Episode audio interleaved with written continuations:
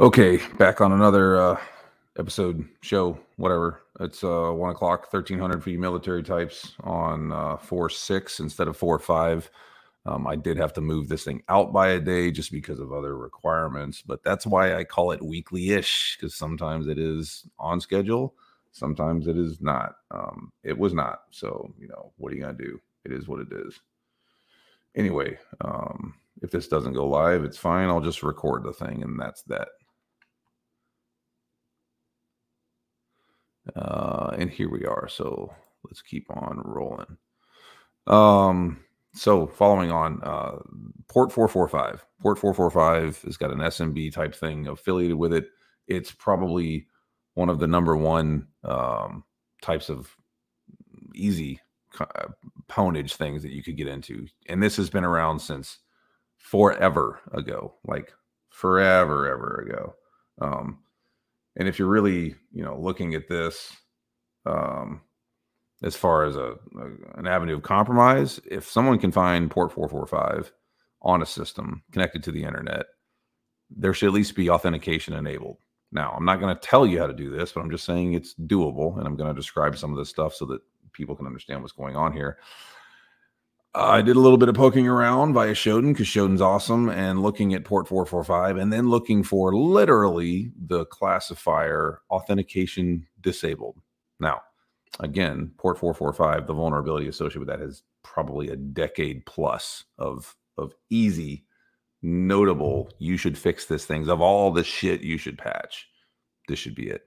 However, when you go off and do the queries and look around and do those types of things, I found over 1 million port 445 connected to the internet. Now, of that million, as you dwindle them down and get the number lower and you start looking for things without authentication, globally, there was about 500,000. So 50% reduction. Go further down and you get into the United States. Again, port 445, decade plus level of remote code vulnerability, a 10 out of 10. With authentication disabled, was still able to find about 100,000 in total. Now, looking into those organizations that are tied into this that don't have authentication enabled and this port 445, and literally these are not going to be honeypots, I would think, because of what they're connected to. These are not organizations that I would typically consider to be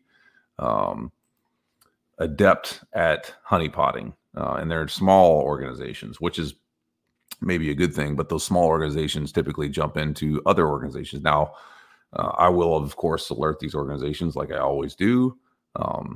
There's a cable, like a TV cable company that looks like it does lots of localized cable things in Texas that has got 10 of these systems out there that are sitting there totally vulnerable. Like real $IPC$, which is for those of us that do this type of thing. You see that, and you're licking your chops. Going further down into that, if I look around for just authentication disabled, look in the U.S. on port 445, and go quickly into it. There's over 13,000 hits. Within that 13,000. And again, there's no authentication. These are straight up vulnerable. Like literally it says Eternal Blue on a lot of these, 13,000 of those. And as you get further into that, you can start to see that there are trends in these organizations that are not putting the right controls in front. Just for shits and giggles, like let's pick the oldest operating system that you could find on these. And I'm looking at Windows 5.1 vulnerable with port 445, with Eternal Blue connected to the internet with no authentication on it. There's 281 of those. Of those 281, a lot of them are tied to organizations that do things like host other organizations. There's a warehouse, there is data systems, there's a telephone company, there's a cloud computing company, there's an investment firm that I all see here. It would be stupid easy to go just do bad things to those organizations. The point I'm trying to make is that this is a decade-old type of exploit. This has been patched, it's been fixed, it's been remediated, whatever. Those organizations, some of them I was looking at, didn't exist 10 years ago, but they have still been put into production, connected to the internet with this misconfiguration, with someone allowing this to be there. And oh, by the way, authentication disabled. And it's not one, it's not two, it's not three. Just quick, stupid thing. And I did this about 6 minutes before I kicked this sucker off. 13,000 in the US, 500,000 globally.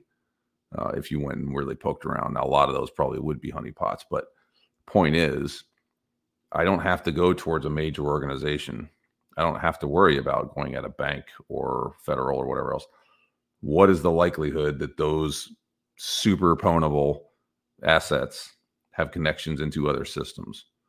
And when you look, since most of them say admin, IPC $ admin, blah, blah, blah. If you don't know what that is, go look it up. But how much further could I get to that network? What else is connected? Third parties are going to eat people's lunch for a long, long time. And some of those organizations are somewhat sizable, a few hundred employees, that type of thing. But they're going to be connected somewhere. They're going to have access. And you can work your way through this. The more connected stuff is, the more potential vulnerabilities that there are. And it's 10 plus years of a really vulnerable thing being out there and publicly available. Okay, enough beating a dead horse. If you're sleeping under a rock, you probably heard about Operation Cookie Monster. This is on Reuters. Michael Holden, James Pearson, Christopher Bing. Police action seizes dark web market. International law enforcement agencies seized a sprawling dark web marketplace popular with cyber criminals. Britain's NCA, the National Crime Agency, said on Wednesday it was called Operation Cookie Monster. So good job on naming it. That's actually a pretty funny one. A banner plastered across Genesis Market's site late on Tuesday said domains belonging to the organization had been seized by the FBI. Logos of other European, Canadian, Australian police organizations were emblazoned across the site. So kind of a kick in the face to the bad guys that they took the site down and then they go off and market with a bunch of federal things.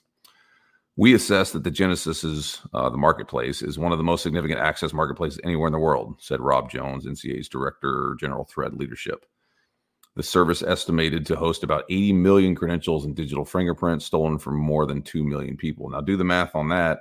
If they had 80 million creds that was stolen from 2 million people, how many people had creds that are similar, and et cetera, et cetera? Yeah. U.S. Justice Department Attorney General Lisa Monaco in a statement said that forums users were arrested on Tuesday. A senior FBI official said arrest had been made in the United States, but declined to provide further details. Still ongoing investigation. British authorities said 17 countries were involved in the operation, which was led by the FBI and Dutch National Police, and resulted in about 120 arrests, more than 200 searches, and 100 pieces of preventative activity, whatever that is. Genesis specialized in the sale of digital projects, especially browser fingerprints harvested computers infected with malicious software. The site had been active since 2018. NCA said Genesis had operated by selling credentials from as little as 70 cents to hundreds of dollars, depending on the data that was available. NCA said countries involved in the investigation: Australia, Canada, Denmark, Estonia, Finland, France, UK, US, Germany, Iceland, Italy, New Zealand, Poland, Romania, Spain, Sweden, Switzerland. So large organizational international cooperation managed to take down a dark web marketplace. They'll be back. Yes, they took them down. Yes, they made some arrests. Good for them. Kudos to the group that did the work. Well done.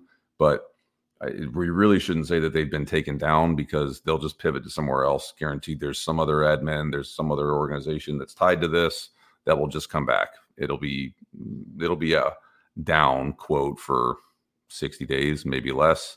And then the same stuff will pop up somewhere else. Does it mean you stop? No. But is it something to be aware of and be real about? Yes. I'm glad to see that the international organization was able to collaborate and get this done. But is it going to make, a giant impact on cybersecurity writ large? Not when there's 500,000 port 445s out there on the internet available to somebody. Go fix that shit. Just saying, you know, the thought.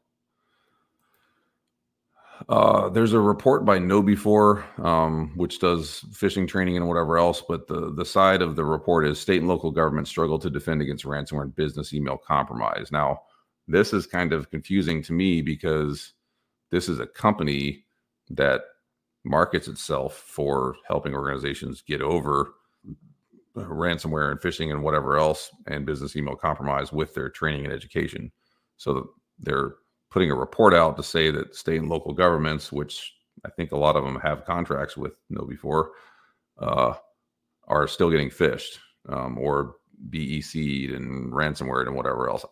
I'm a little bit kerfuffled at like where this came from, but the stats are kind of interesting. Key findings in this report include many municipalities' cybersecurity budgets are underfunded and do not exist. Sure.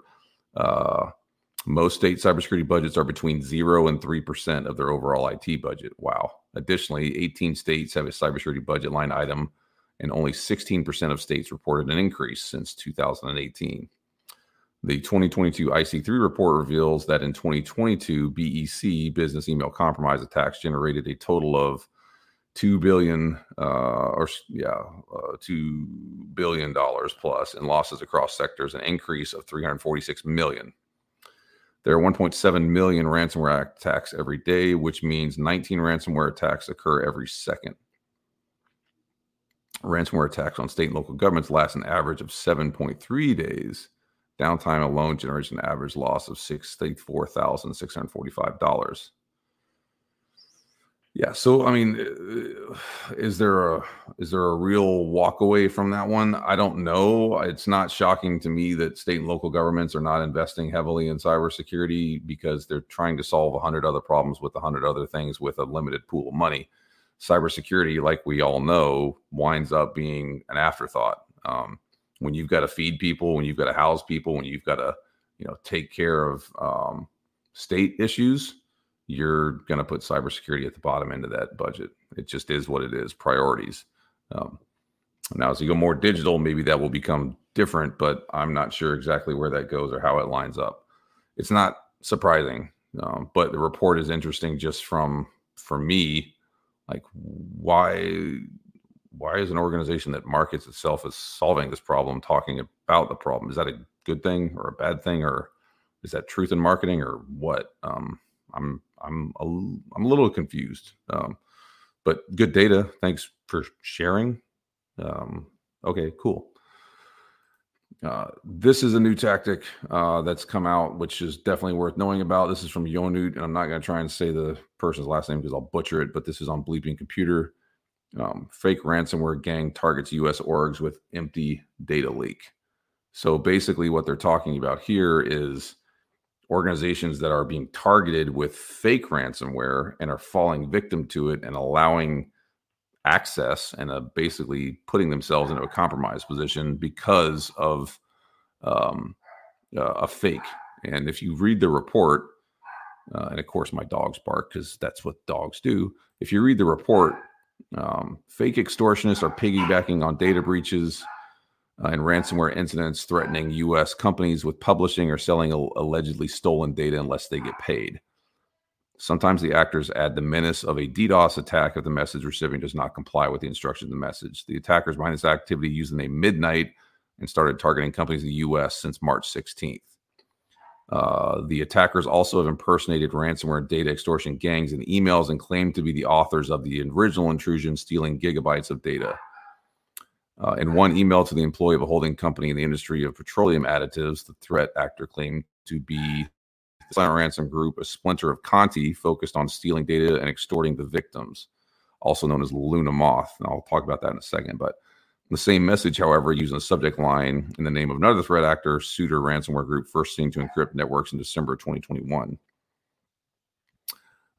So I think there's two takeaways from this. Number one, you've got criminal groups piling on top of other criminal groups that are using previous breaches to basically fake that they've targeted an organization and say that we've got you and say that they've got their data and then get them to almost act like they've been ransomed, even though they haven't.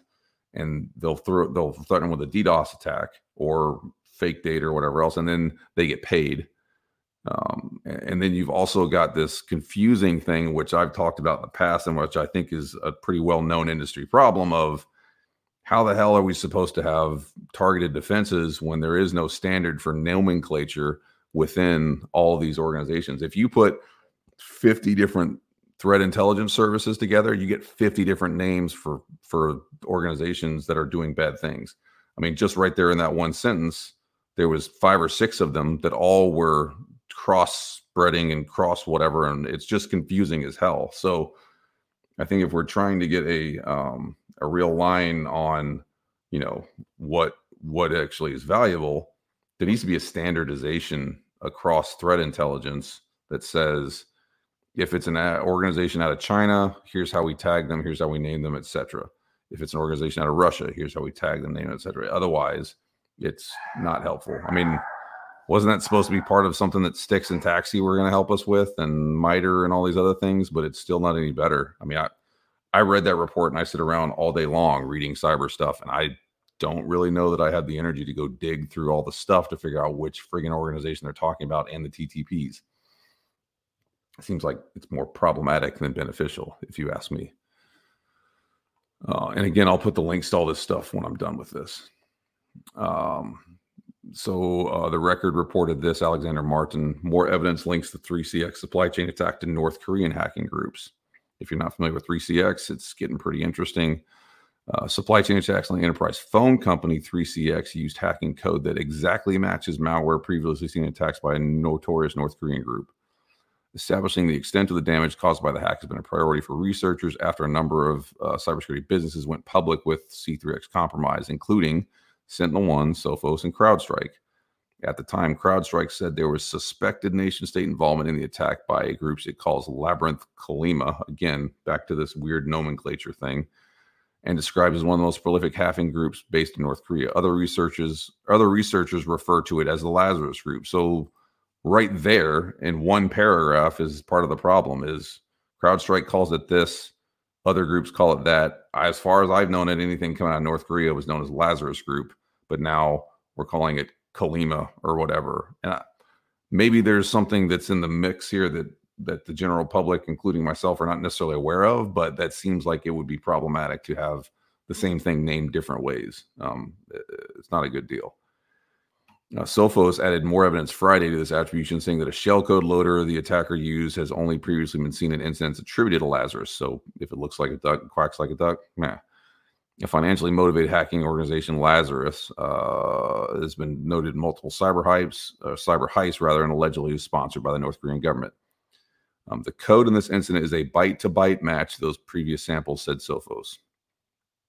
The attackers were able to manipulate the 3CX application in such a way that users were able to use 3CX without any indication that in the background, malicious code was running, executing various malicious commands.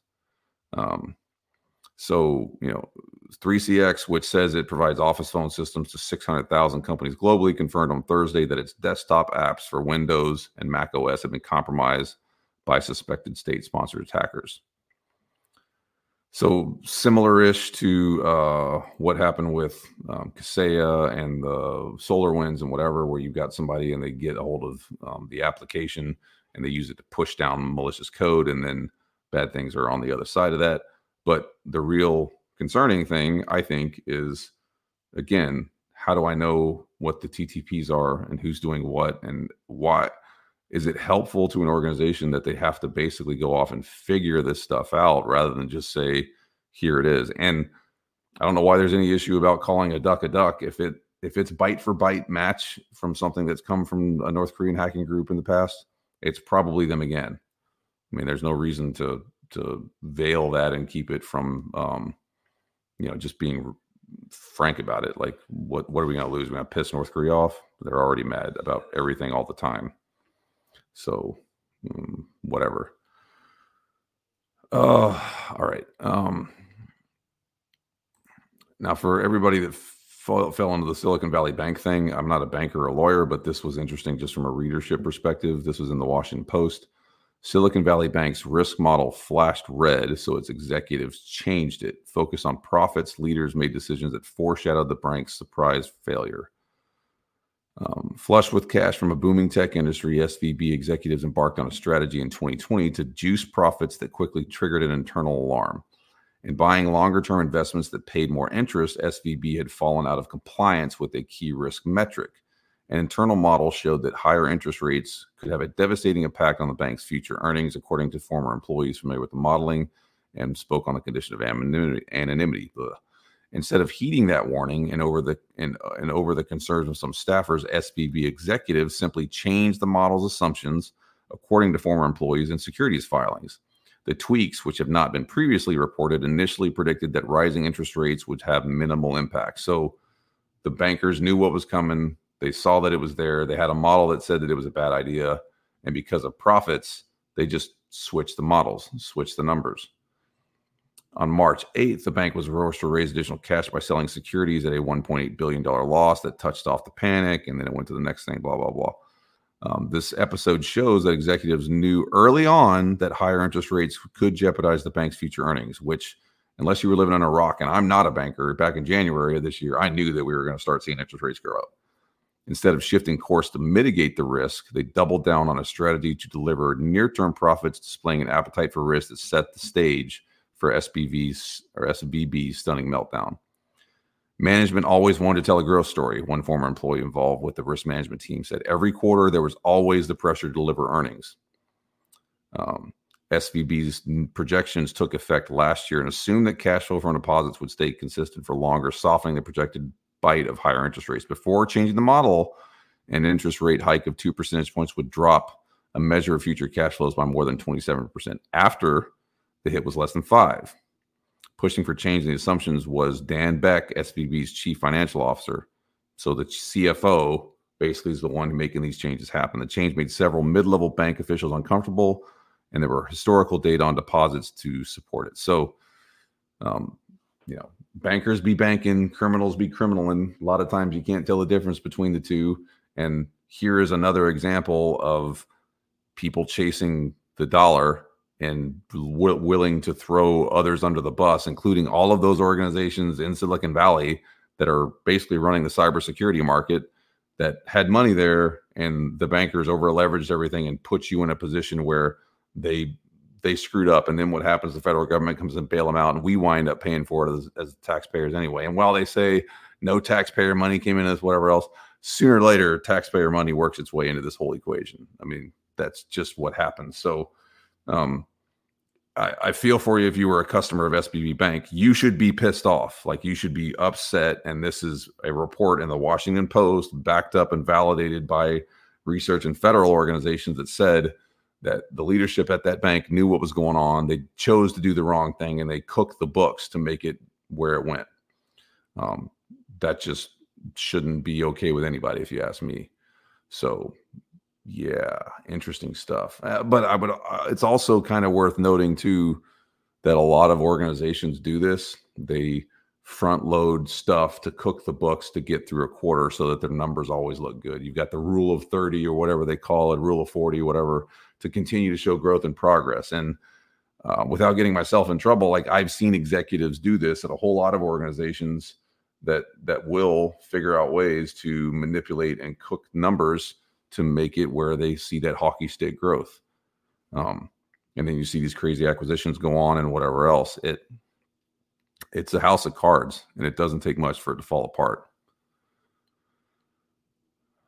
Lastly, because I like to keep this under 30 minutes, there's a really good report on Spiegel International, spiegel.de, S-P-I-E-G-E-L.de, that talks all about the inside look at Putin's secret plans for cyber warfare. Now, if you're not familiar with this, go read it. It's really, really good read. The Vulcan Files, a look inside Putin's secret plans for cyber warfare. This is really good because they go into some really specific stuff. They go into details. It even shows locations. It shows buildings. It runs through a whole bunch of interesting points on when things happened, who did what, etc. If you're looking for a report to read in Q1 of this year, I think this is it. It doesn't get much better than this. This is the type of reporting I wish we saw for more organizations, because it's factual, it's frank, it's honest, and it's clearly understandable. Like, you don't have to be You don't have to be a cybersecurity ninja to understand this report. So if you have time, go read this thing on Der Spiegel and check it out. And yes, I will put the links into this when I'm done, because it's easier to do that when it's all over with. But look at that. And the spread and breadth and depth of what's going on with the Russian military to influence, to target, to exploit, etc. It's staggering. And the thing that's concerning even further than that is in the U.S., and I'm speaking as a selfish, United States citizen, we have an election cycle coming up in the very near future, and they're getting better at this all the time. And we will see additional exploitation types of operations as we get closer to that election.